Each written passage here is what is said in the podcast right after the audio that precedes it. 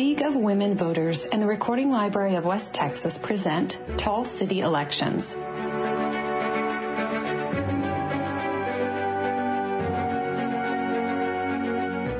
Welcome to Tall City Elections. My name is Bailey Hennis. I'm the Executive Director at the Recording Library of West Texas and your host for Tall City Elections.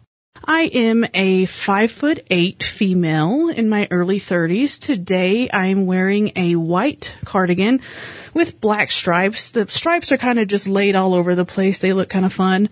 A red shirt underneath and black slacks. I have medium length red hair out of a box. It is not natural. I am in studio today with a special guest, Carie McNeil, who is running for School Board District 6. Hi, Carie. Good morning. How are you? I'm doing fantastic. How about yourself? Not bad. Enjoying this weather. Yes, it's been lovely. So if you could, for our visually impaired listeners, can you briefly describe yourself? Yes. I am five three, almost five four, like today when I have my my heels on. Mm-hmm. But I'm wearing some comfortable gray slacks and a maroon blouse. I have long curly hair and with a little splash of gray. I'm 47. we have really nice hair, by the way. well, thank you for joining us today. We do Tall City elections um, in audio for those who are blind or print impaired. We believe in equal access to information. So this is just another way for those who cannot read the printed word to be able to find out more about our candidates here in Midland. So Carie, let's talk a little bit about who you are. Where are you from? What do you like to do? What's your connection to Midland? I am kind of a classic story to our area. My dad was in the oil and gas industry, and we transferred in as a family in the late 80s. My mom was a critical care nurse, so she was always gone working at the hospital. And I followed, like most kids, into their parents' role, and I worked as a paramedic at Midland Memorial for 10 years. Uh, did 20 years as a paramedic in our community.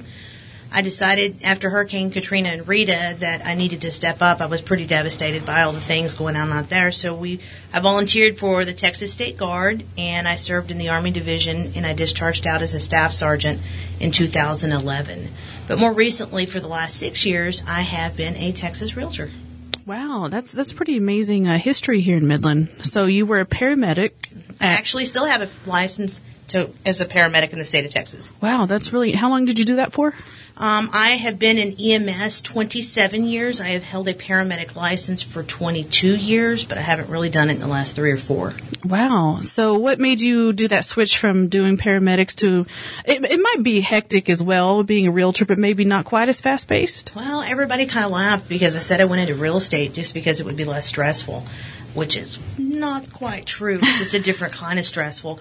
No, I have a huge servant's heart. I come from a long line of military and law enforcement officers, and that was always just kind of ingrained in us is that it was our job to step up and take care of people who couldn't.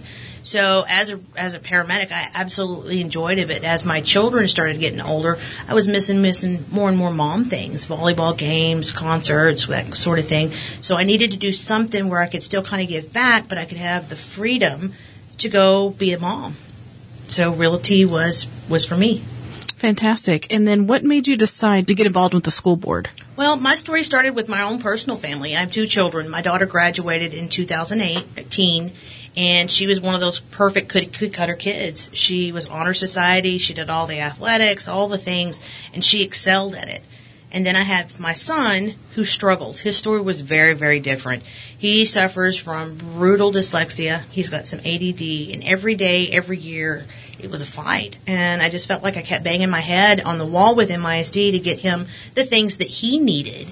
So we finally decided his freshman year to pull him out, and we homeschooled, and he has done absolutely excellent. He just graduated this last June, and it's night and day different watching watching my kid struggle to the the guy that he could he could be. Mm-hmm.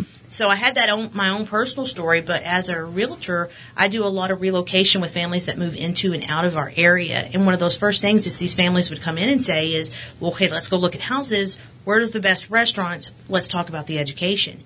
And it got to a point where I just couldn't really make any more excuses for kind of what was going on. So between my own story and my own struggles at my house and trying to help these families moving into our community, it was one of those things that I needed to get in, get involved with. Being being who I am, I was raised if you're upset about something, you can either quit talking about it or you can go fix it. So I got into the let's go fix it mode. So are you from Midland?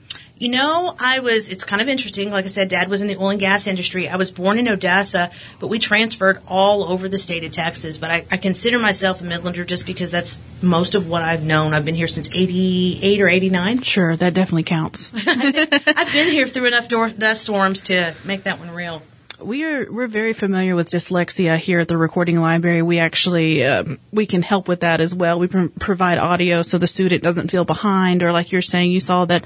Um, obviously, he needed more one-on-one attention. He Is did. that what kind of prompted you He to? did. He misses complete vowels. Um, Okay. I, as a paramedic, a lot of these things, and I'm sure some of your viewers know, insurance only covers so much.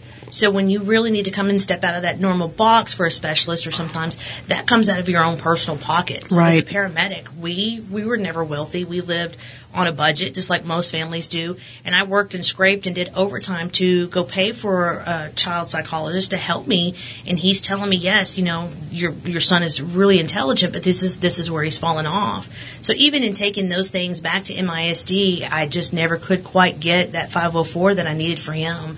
And I just felt like because of cost, they watched my child fall through the cracks as a single mom, I didn't have the resources to figure out how to fight it. So I just pulled him out. So I kind of have a, double question here. Would you, moving forward, because you obviously have a vision for the school board on some changes, you've seen it with your son and how much he benefited from things like that. In what ways do you think our resources would be better used for things like that? As far as uh, you say, we have a problem with funding, obviously, and then also. What is your opinion on relationships with like nonprofits like us to try to be more involved in a, a healthy, more synergy with the schools to maybe try to offer certain services like that? If you think of all the industries and all the professions and all the things around us, look at one of the one things that really hasn't evolved. And we've only recently seen that, and that's with education. Used to be it was Monday through Friday, you went 8 to 4 or, you know, whatever, and that was it. We have to evolve with, with what we know. We are getting so much better at diagnosing different learning disabilities, things that are not cookie cutter. So it would be absolute silly for us as a district to not embrace all of these specialties and such as your program that would would help. I mean, communication. Had I known back then so much of what I've known now, I feel like my whole quality of life for my my son Mm-hmm. and myself would have been so much better. But it's just knowing where to go and turn for these additional resources. So do you think more exposure to those resources is, is on the forefront? Oh, absolutely. If you look, and I'm a big sports fan. I love. Oh yes, when I was doing research, I saw a lot of football. I love my my Lee Rebel football. And I think that if we we applied the enthusiasm that we do for our student athletes to some of these learning programs, we could do some pretty impressive things. So talk to me a little bit more about some of your, what is your top priority moving forward? Well, it's kind of interesting. When I started out, I had the, the, the big three, is what they call it. And I really wanted, because you have all these things, and I had to narrow it down what was truly the most important to me. So for me, obviously, it's going to be academic, academic outcomes. How can we teach our babies to improve? You know, we've seen with COVID and, and just the last couple of years in, in the world in general, things are kind of off tilter. Hmm. So we need to figure out how to get back, and we need to be able to support these babies. So we got to figure out as a community, as the education, how we can push these babies forward. The second thing was safety. You can hear about our safety issues all over, and it's not just in MISD, it's all across the state. Right. We've got a lot of violence, but as a paramedic, I look at it from a different kind of lens. When I think about safety, I think about classrooms. We've got the violence, obviously, but we also have classrooms because of uh, facilities that haven't been taken care of where it's 84, 85 degrees in these rooms. So the teachers are being forced to shut the doors because everyone's concerned about another Uvalde situation. But if we don't open the doors, those babies are just melting on the inside. So as far as safety, we need to look at the big picture. We've got a lot of things going on there. And with the spending, you know, if we are not spending our money purposefully, we're not going to have money for things like resources that we could possibly have. One of the big things that gave me heartburn was a few years ago when we went out and we bought a $9.5 million golf course. Well, that was supposed to be for the new Midland High. Pending that the bond passed. Well, obviously, we see how that turned out.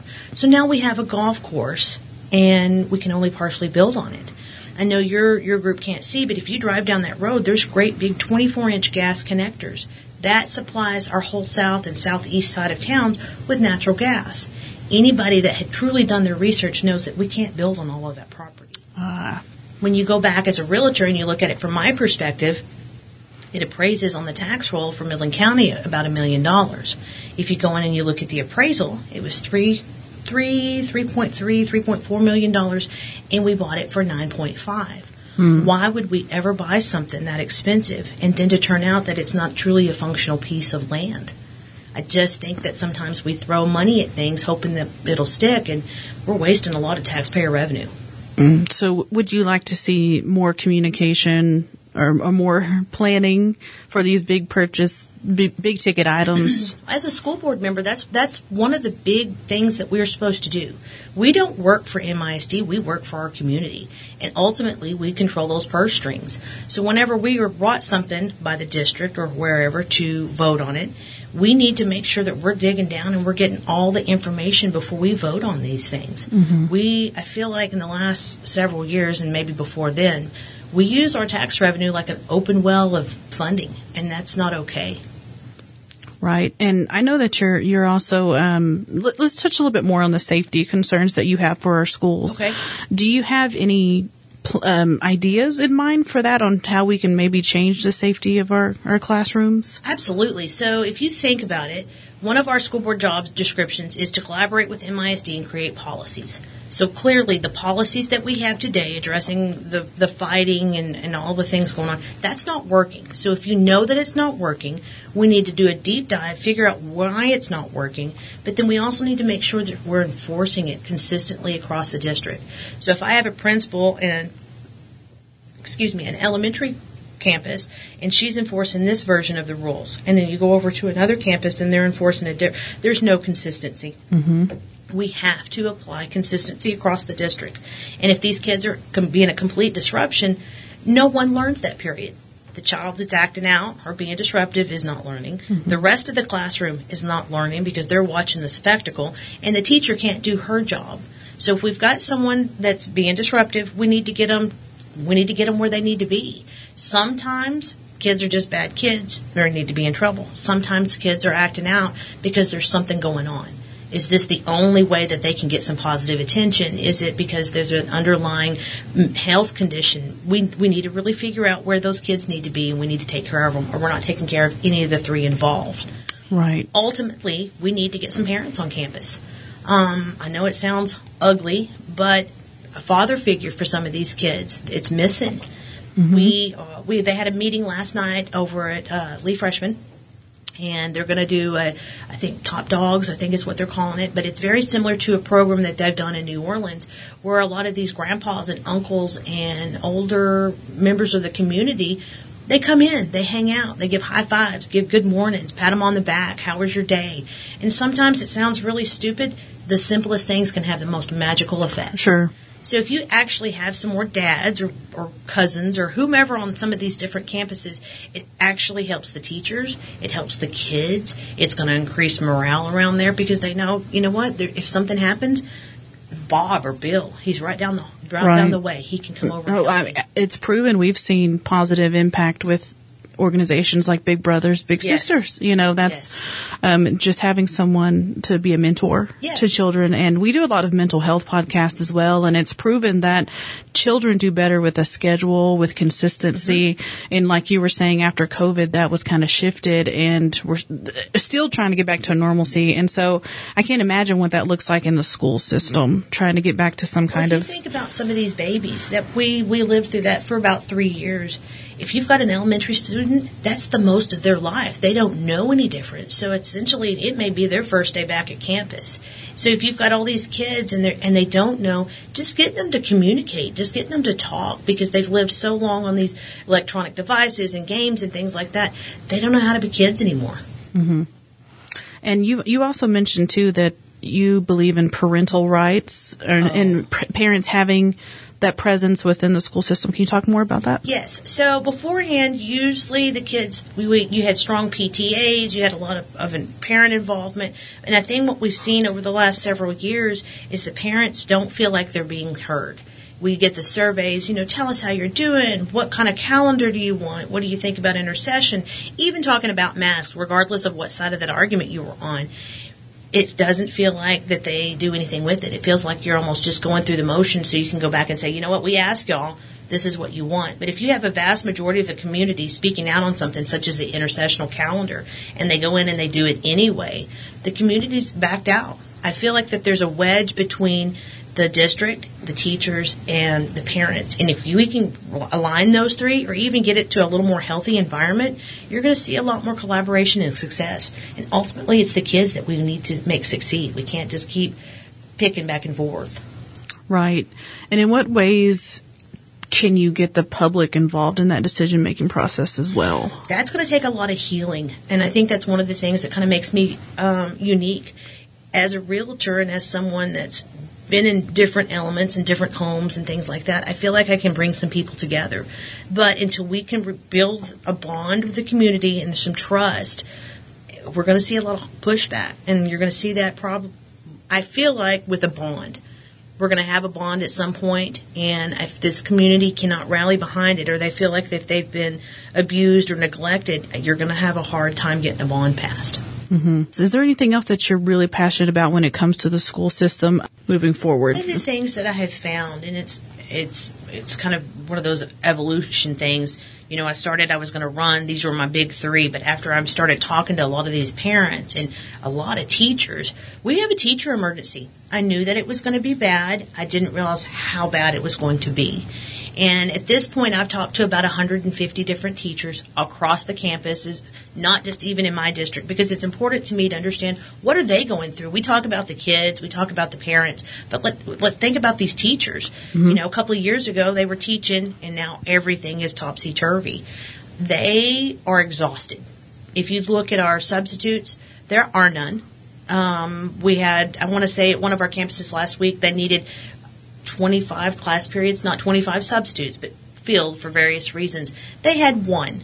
So our teachers mm-hmm. were being asked to give up their conference periods and things like that where they're supposed to be doing their administrative stuff to cover these classrooms. So essentially, we're sending our teachers to work. They're teaching all day. They don't really get any breaks. And then they're going to have to go home in their after hours, and then they're going to have to do all the paperwork.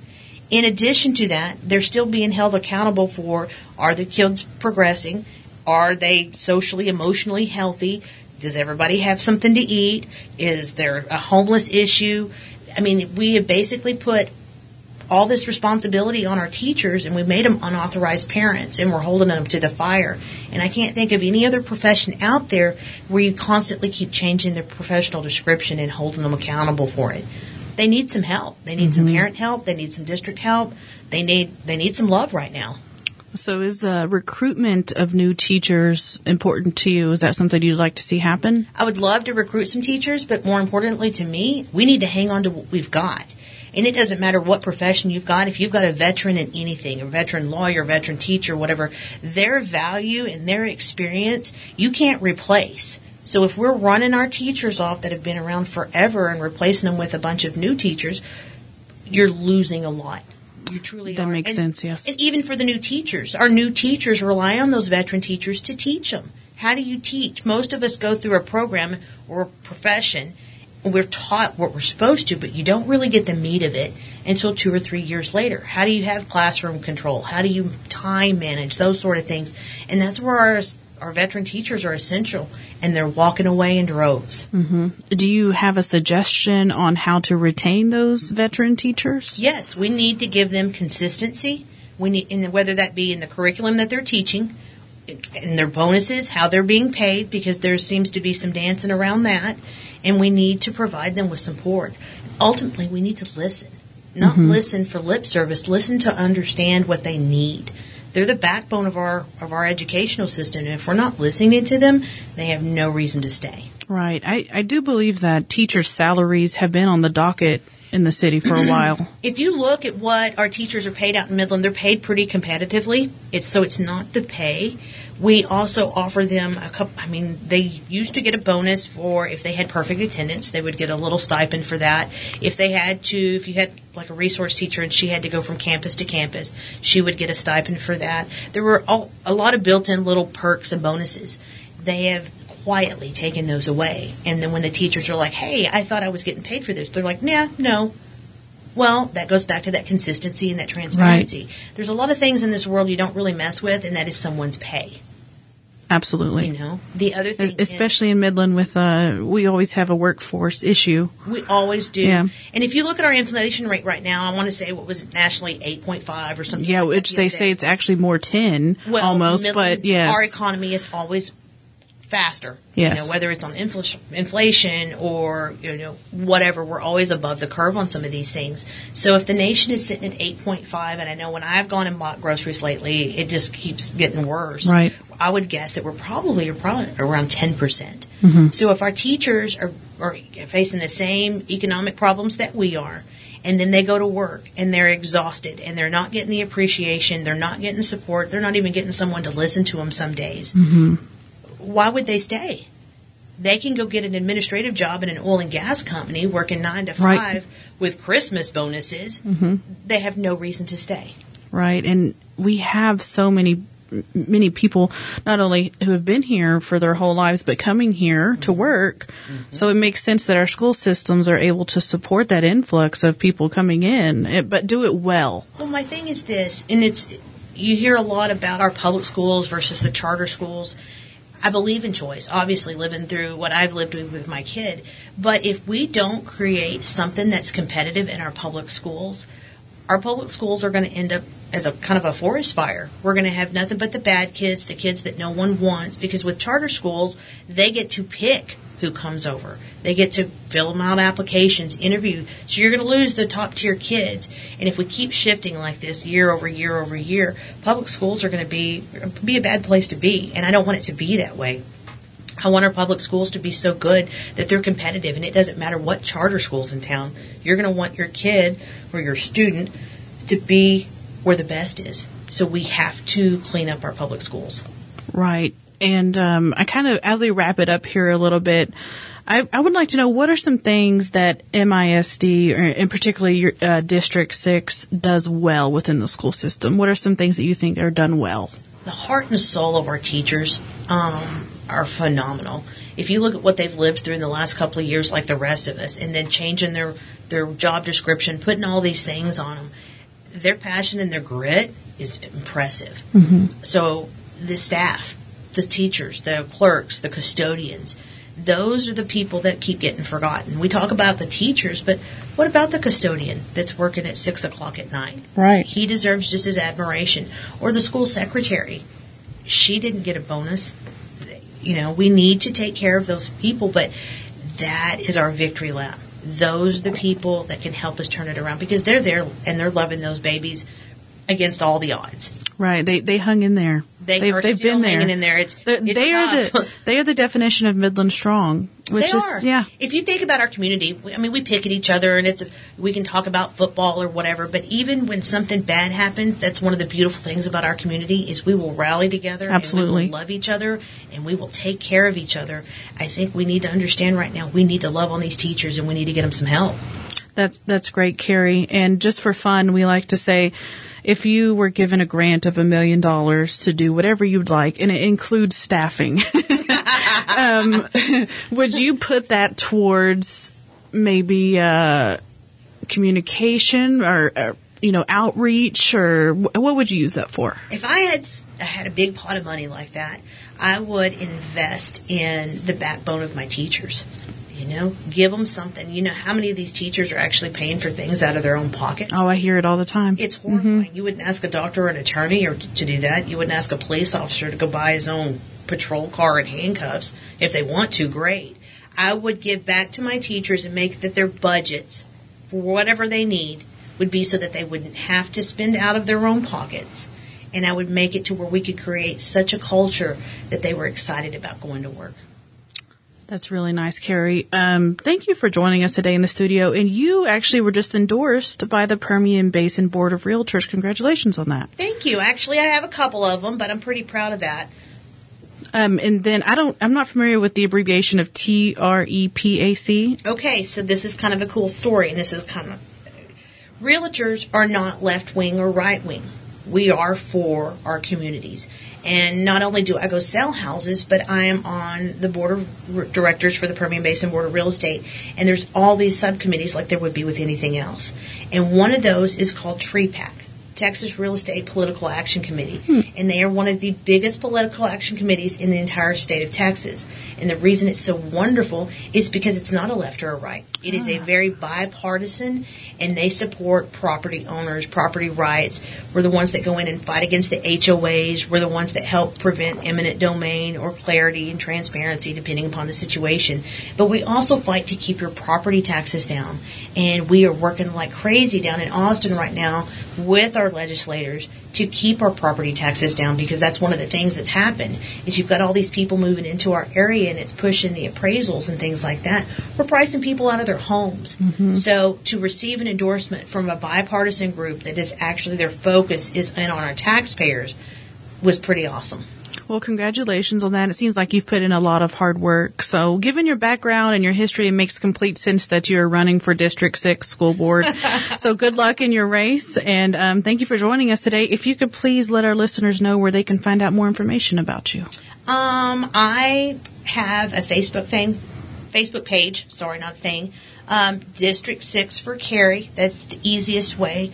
But I also welcome phone calls, uh, emails, that sort of thing because I can't fix something if I don't know what's broken. Sure.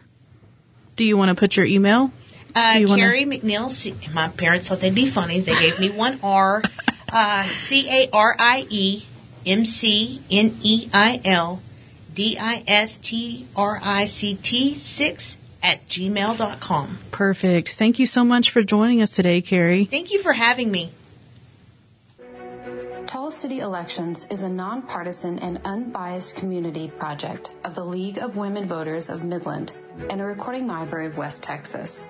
The League of Women Voters and the Recording Library do not endorse, support, or oppose any candidates for office or a political party. All candidates for office are invited to participate in this project.